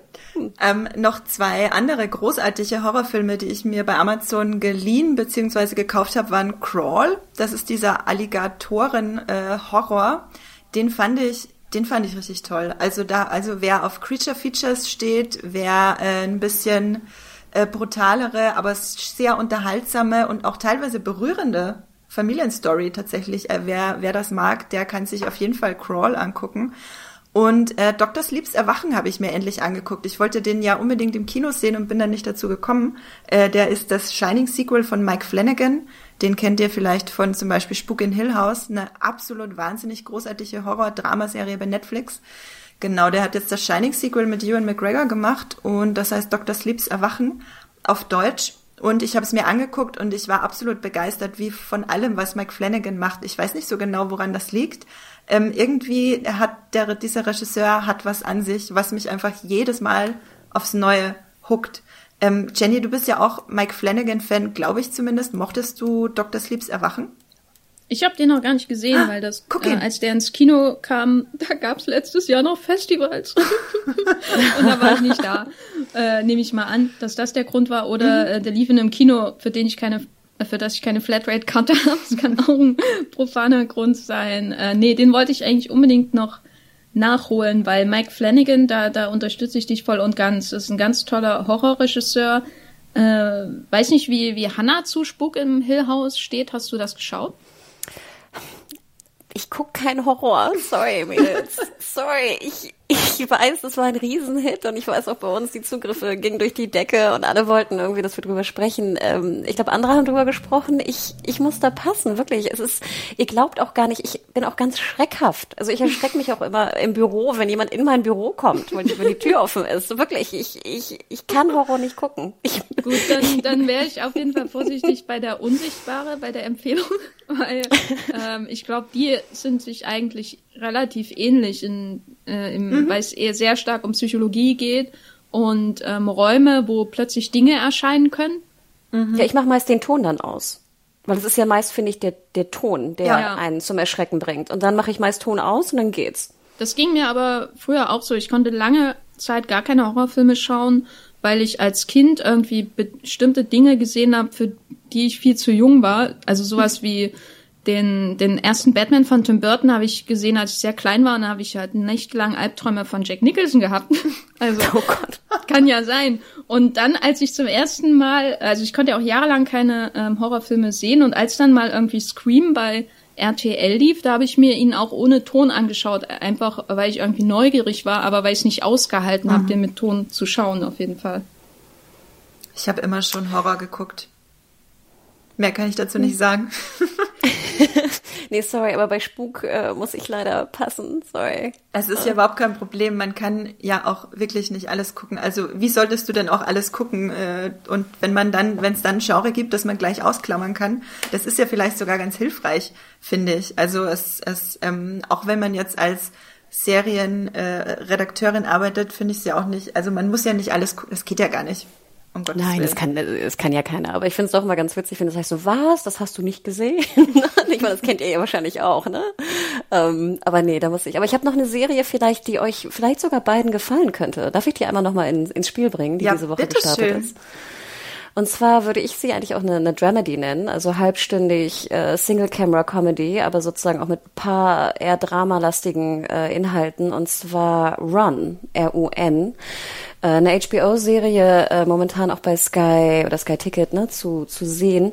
Und zwar hatte sie so ein bisschen ziemlich Buzz vorweg, weil Phoebe Waller-Bridge drauf stand. Und man muss ja sagen, ne, die Showrunnerin unter anderem auch von Fleabag, seit so 1-2 Jahren, ne, also überall, wo Phoebe in Anführungsstrichen auch nur irgendwie, ich weiß nicht, mal draufgeklickt hat, wird irgendwie ausgeschlachtet. Und es ist ja auch gut. Also wie gesagt, ich meine, Fleabag ist ja auch eine ganz fantastische Serie. Oder auch Crashing fand ich ja auch schon wahnsinnig gut. Mhm. Also alles, sage ich mal, oder die erste Staffel von Killing Eve, also alles, was sie natürlich geschrieben hat, ist ja auch super, super gut und auch Riesenfan natürlich hier. Und hier, wie gesagt, bei Run ist sie halt als Produzentin mit an Bord. Ich werde auch nicht spoilern, was nachher vielleicht auch passieren könnte. Also lassen wir es mal damit dabei. Und die Showrunnerin und Autorin der Serie ist Vicki Jones, die vor allem auch Killing Eve Staffel 2, ich meine, es war Staffel 2, als Showrunnerin rausgebracht hat, die ich jetzt nicht so gut fand, aber sie ist, sage ich mal, auch seit vielen Jahren in diesem Pool von Phoebe Waller-Bridge, also hat auch mitgeschrieben bei Crashing und ähnliches. Und die Hauptrollen spielen Merritt Weaver, die ich abgöttisch wirklich liebe. Ich weiß nicht, ob ihr euch noch erinnert an Nurse Jackie. Ich finde, das war so das erste Mal, dass ich Merritt Weaver mir den Namen gemerkt habe und dachte so, Gott, ich liebe dich so sehr. Und dann hatte sie ja so einen kleinen, bisschen blöden Auftritt bei TVD, aber jetzt zuletzt natürlich Unbelievable. Also eine ganz fantastische, sympathische Schauspielerin, wie ich finde. In Godless, Entschuldigung, dass ich dich unterbreche, in Godless war sie doch auch dabei, ne? Und in Marriage Story ist sie die Schwester von Scarlett Johansson. Ja, obwohl ich auch dachte, ging sie ein bisschen unter. Also ob da jetzt, also ich fand diese drei Szenen mit ihr, ne? Aber schade. Ich liebe sie auch abgöttisch, also ja. Und hier gegenüber steht, jetzt spreche ich auch wieder jemanden falsch aus, Domhnall Gleeson. Domhnall, glaube ich, oder? Gleeson. Also wie auch immer, ihr wisst, wen ich meine. Ich bin eigentlich überhaupt kein Freund von Rothaarigen. Ich muss aber sagen, auch extrem hot hier in der Rodde. Und die beide haben eine Chemie, wie ich sie selten in einem Piloten gesehen habe, ne? Weil das ist natürlich auch klar, gerade in Pilotepisoden merkt man ja manchmal auch so, dass die Schauspieler noch irgendwie ihre Rollen suchen und finden müssen. Mhm. Aber hier ist es wirklich, die beiden, sie treffen aufeinander und man merkt, das funktioniert einfach. Und es ist, ich will gar nicht zu sehr verraten, worum es geht. Es spielt auf dem Zug, also in einem Zug, was ich auch schon mal interessant finde, weil ich finde, in Amerika spielen eigentlich eher potenziell weniger Serien in einem Zug. Und es ist wirklich ganz charming und man will irgendwie weiterschauen und wissen, was mit diesen beiden Leuten passiert. Es ist ein bisschen witzig, aber auch ein bisschen ernst, ein bisschen halt so dieser typische Phoebe Waller-Bridge Masturbationshumor auch drin. Also es ist wirklich bezaubernd. Keine Ahnung. Ich muss ganz ehrlich sagen, das war genau das, glaube ich, was ich momentan brauchte. Und momentan, wie gesagt, bei Sky.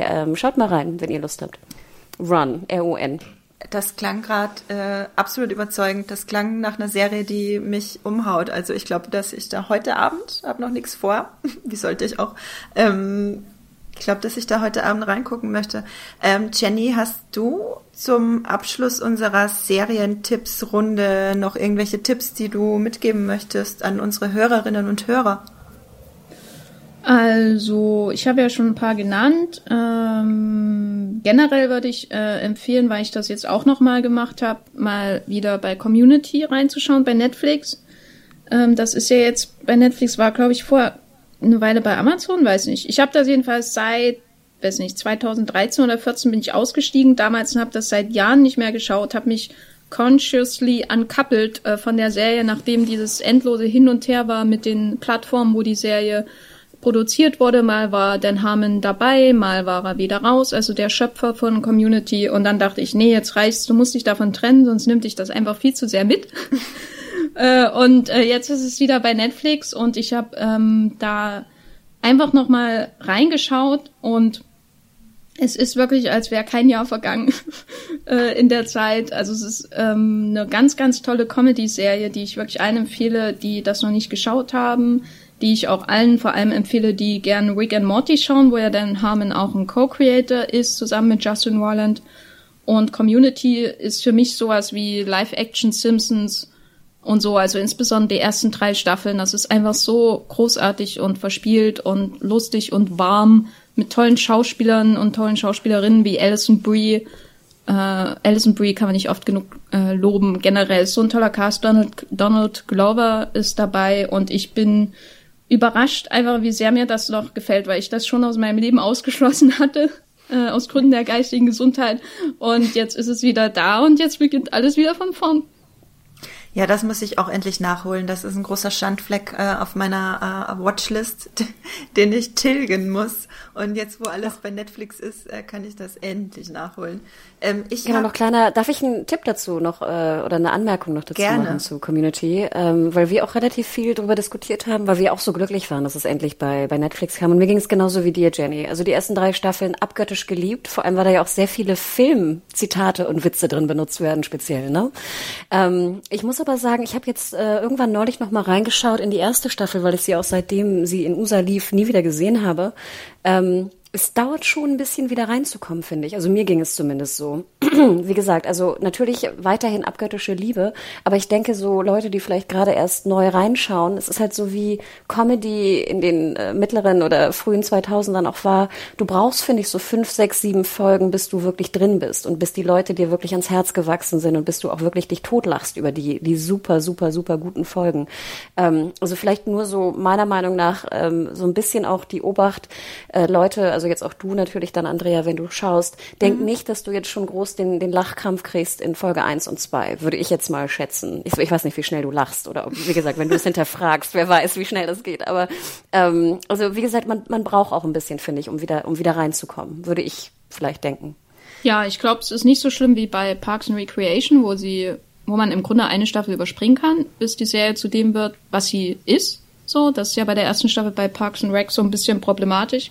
Bei Community würde ich sagen, wenn man einfach mal wissen will, ob das was für einen ist, dann schaut man am besten die Episode Modern Warfare aus der ersten Staffel. Das ist die Paintball-Folge. Paintball-Folge ist einer der besten Folgen überhaupt. Und dann hat man sehr verdichtet viel, was die Serie toll macht und muss, glaube ich, gar nicht so viel über die Figuren wissen, um zu verstehen, was da passiert. Es gibt Paintball, es gibt Hommagen an das Hongkonger Heroic Bloodshed Genre und es gibt unausgesprochene sexuelle Anspannung. Alles, was man braucht in der Serie. Nice. Ja, ich habe hier nebenbei mitgeschrieben, Modern Warfare. Das gucke ich dann auch noch heute Abend. Eine Sache, die ich euch noch fragen wollte, über die wir noch gar nicht geredet haben. Wir reden ja ganz viel über Streaming, aber Jenny, du meintest ja in unserem Vorgespräch, und ich muss das nochmal zitieren, weil ich das Wort so toll finde, du bist ein Sitcom-Prepper, was DVDs betrifft. Und geht's euch denn beiden so, oder Jenny, geht's dir so, dass du jetzt wieder vermehrt zu DVDs greifst, gerade wenn wir davon reden, dass wir viele Sachen gucken, die wir schon kennen? Ja, also das Erste, was ich gemacht habe, als das anfing und ich da an meine ganzen Podcasts hören wollte, war, dass ich meine komplette DVD-Sammlung neu geordnet habe und katalogisiert habe. Damit hatte ich schon vorher angefangen und dann habe ich irgendwann aufgehört, weil ich dachte, oh nee, du wirst ja eh nie wieder damit fertig. Und dann habe ich aber wirklich meine Excel-Tabelle mit all meinen DVDs, mit Regisseur und allem drum und dran, was man eben so braucht, angefertigt und jeder einzelne DVD und Blu-ray katalogisiert. Und das Ergebnis davon war, dass ich gemerkt habe, dass ich doch überraschend viele Serien habe, obwohl ich eigentlich keine Serien-DVD-Käuferin bin. Also ich kaufe vor allem Filme auf DVD, einfach weil ich sehr skeptisch bin, was so die langfristigen Archivierungsfähigkeiten von Konzernen wie Netflix und Amazon angeht. Ich bin da super skeptisch. Ich will alles, was ich wirklich mag, irgendwo archiviert haben und nicht darauf vertrauen, dass es morgen beim Streamingdienst ist, und kaufe sowieso auch viele Filme, die es gar nicht zu streamen gibt, irgendwie per Import aus Spanien oder was weiß ich, einfach weil das Streamingangebot so klein ist, wenn man es mal im Kontext der Filmgeschichte betrachtet.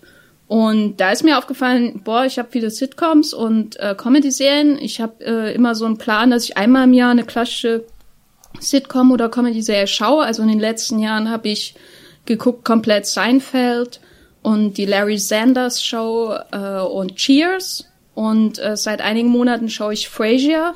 Und das sind größtenteils Serien, die es nicht zu streamen gibt, sondern da kauft man sich dann halt die DVD-Box, die ein halbes Regal wegnimmt, einfach weil sie so fett ist. Und das kommt mir jetzt wirklich zugute, muss ich sagen. Ich will nicht angeben, aber ich bin sehr, sehr froh darüber, dass ich erstens 9 Staffeln Simpsons im richtigen Bildformat habe, anders als bei Disney Plus, wo sie im falschen sind, und mit den Audiokommentaren, und Frasier und so. Das ist einfach toll, so 90er-Jahre-Sitcoms zu schauen, die jetzt nicht harmlos sind oder so. Frasier kann auch extrem berührend und traurig sein. Das kommt dann immer völlig aus dem Nichts. Und dann denke ich auch, war vielleicht nicht die richtige Folge für heute. Aber da finde ich das jedes Mal auch begründet und sehr gut, warum sie traurig ist. Und kann das nur empfehlen. Vor allem so, also bei Comedy-Serien mache ich das erst recht, weil ich die auch eher mehrmals schaue als Dramaserien. Also ich habe Dramaserien wie Battlestar Galactica oder Deadwood hier, aber weil ich die auch öfter schaue. Aber sonst ist das schon eher rarer, dass ich Dramaserien immer und immer wieder schaue. Wie ist es bei euch? Habt ihr, hottet ihr zu Hause Serien-DVDs? Hanna, wie ist es bei dir? Ich sehe dich gerade in so mit den ganzen DVD-Boxen und dann noch mit so einer Klopapierborg, weißt du, um dich rum und dann am besten auch so eine Armbrust oder so deine DVDs verteidigen. Ja, genau so sieht's ja aus. In deinem Prepper-Bau. Ich gehöre leider zu den Leuten, die wenig sammeln. Ich weiß nicht, ich hatte dieses Thema auch schon relativ oft. Vielleicht kommt es auch daher, dass ich in meinem Leben sehr oft umgezogen bin. Ich besitze sehr wenig. Klingt jetzt irgendwie ein bisschen komisch, aber ich versuche mich sozusagen zu trennen von zu viel Kram. Ich weiß nicht. Und deswegen bin ich eigentlich kein Sammler. Aber natürlich geht es mir so ein bisschen ähnlich wie dir. So meine allerliebsten Serien besitze ich auch auf DVD oder Blu-ray, weil das einfach auch so, wie du schon sagtest, du weißt ja nie, ob sie noch im Stream irgendwo da sind, ne? Und es ist auch schön, sie selber zu haben, einfach, ne? Sie zu haben, wenn du sie brauchst. Bei mir geht es dann auch weniger in die Richtung von Comedy. Ich bin nicht so der große Comedy-Gucker, aber auch der große Sci-Fi-Gucker. Und deswegen Battlestar Galactica liebe ich auch. Ich habe auch die Komplettbox da. Und natürlich meine absolute Lieblingsserie aller Zeiten, Babylon 5.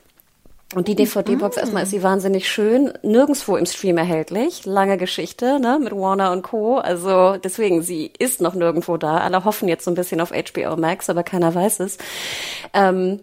Babylon 5 ist wirklich das, was ich früher, als ich studiert habe, irgendwie jede Semesterferien habe ich einmal, also jeden Sommer habe ich einmal eine Woche lang Babylon 5 wiederholt. Ich habe auch gemerkt, ich kann 18 Folgen kann ich gucken hintereinander und dann irgendwann kriege ich die nicht mehr auseinander.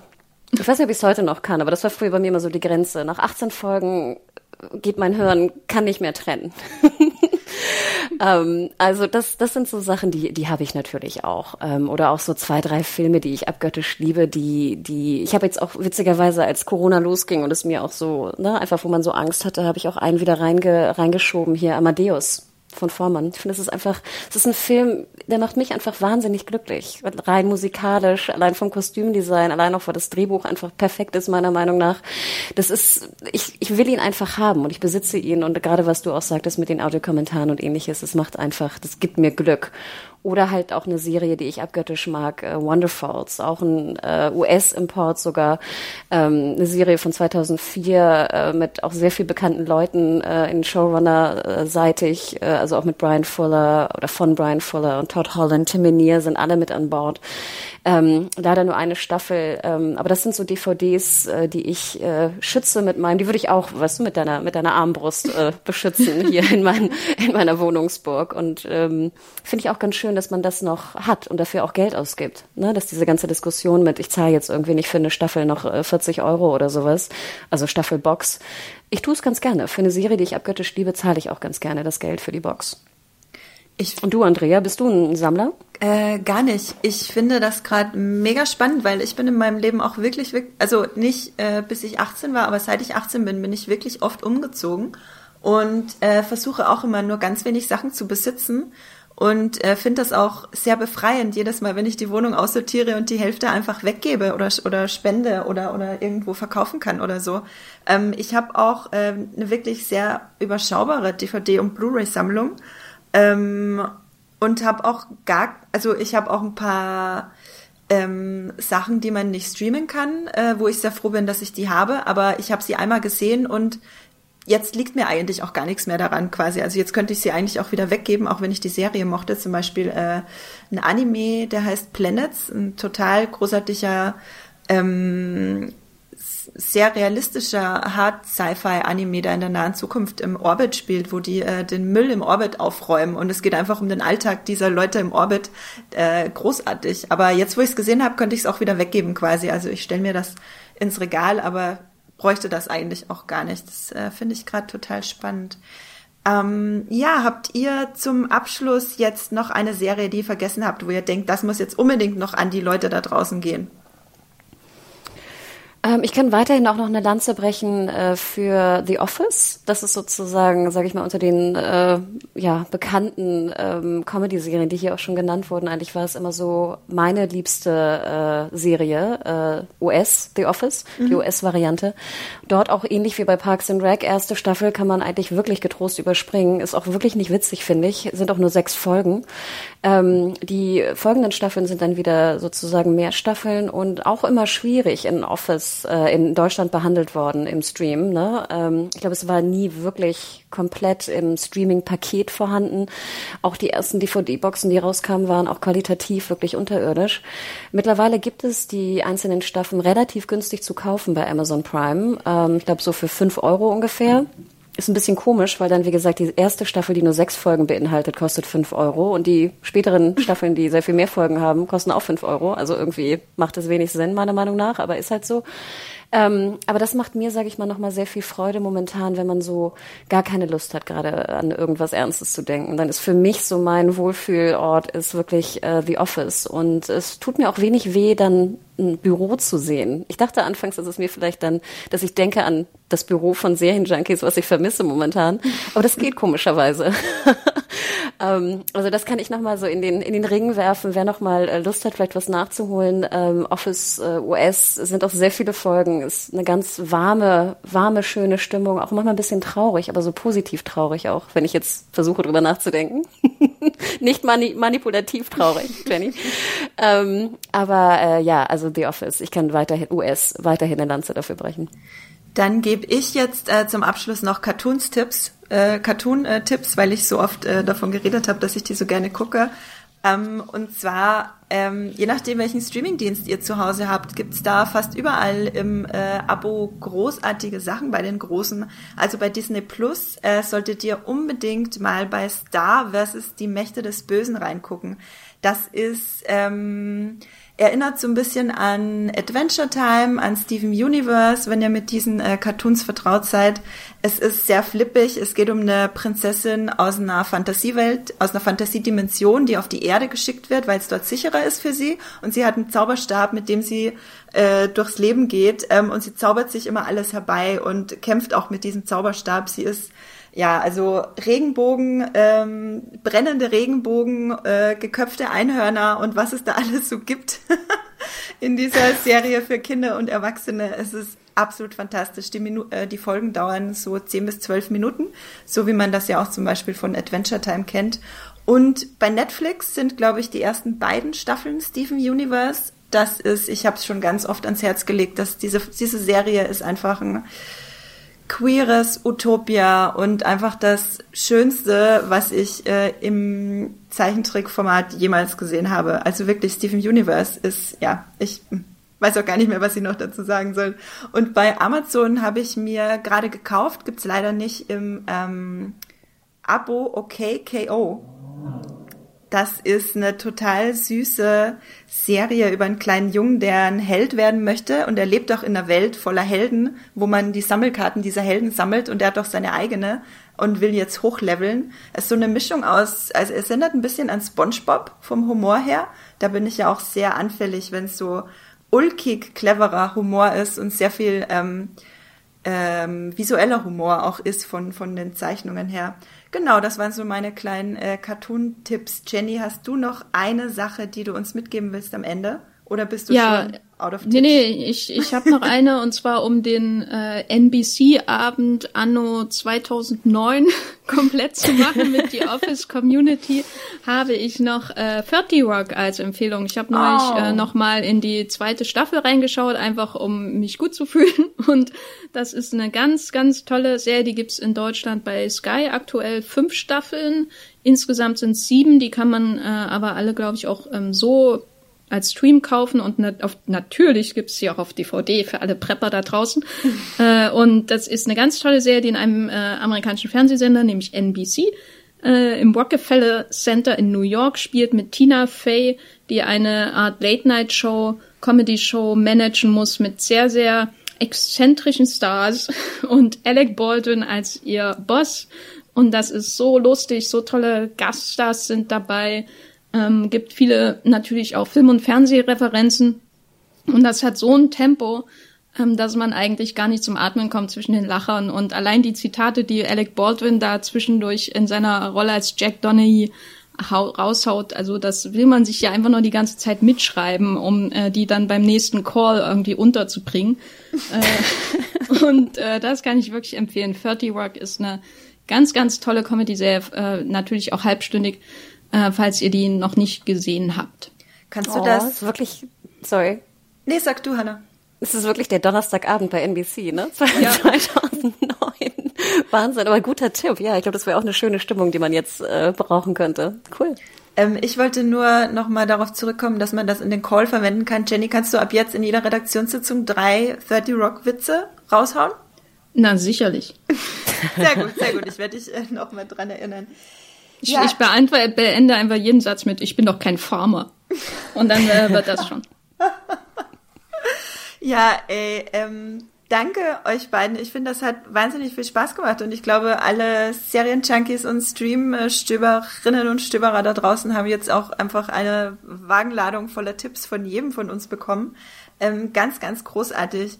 Hanna, möchtest du allen Zuhörerinnen und Zuhörern noch mal kurz sagen, wo man dich außerhalb des Podcasts verfolgen und lesen kann?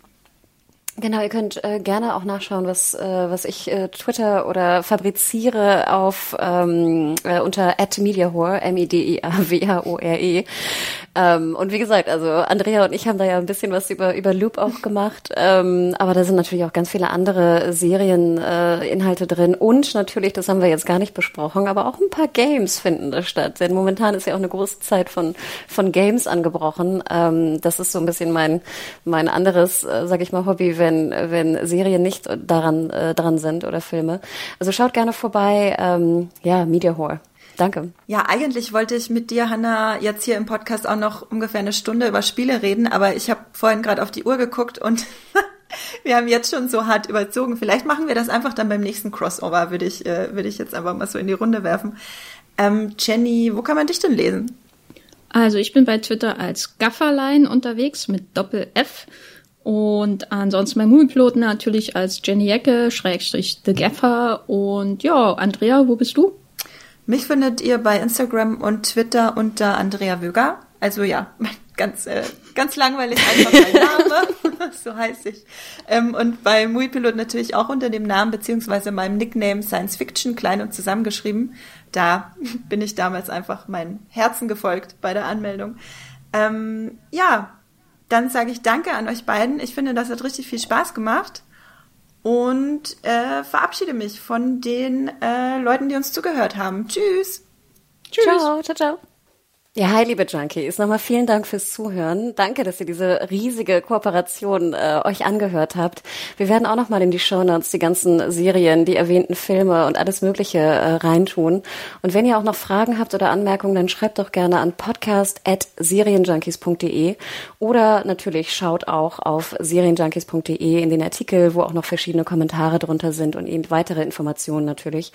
Und hört in die anderen Folgen, die wir produziert haben für euch, sei es The Walking Dead oder auch das Starsplay-Interview zum Beispiel mit Jeffrey Hirsch und natürlich viele andere Podcasts. Und bleibt natürlich gesund. Alles Gute. Ciao, ciao.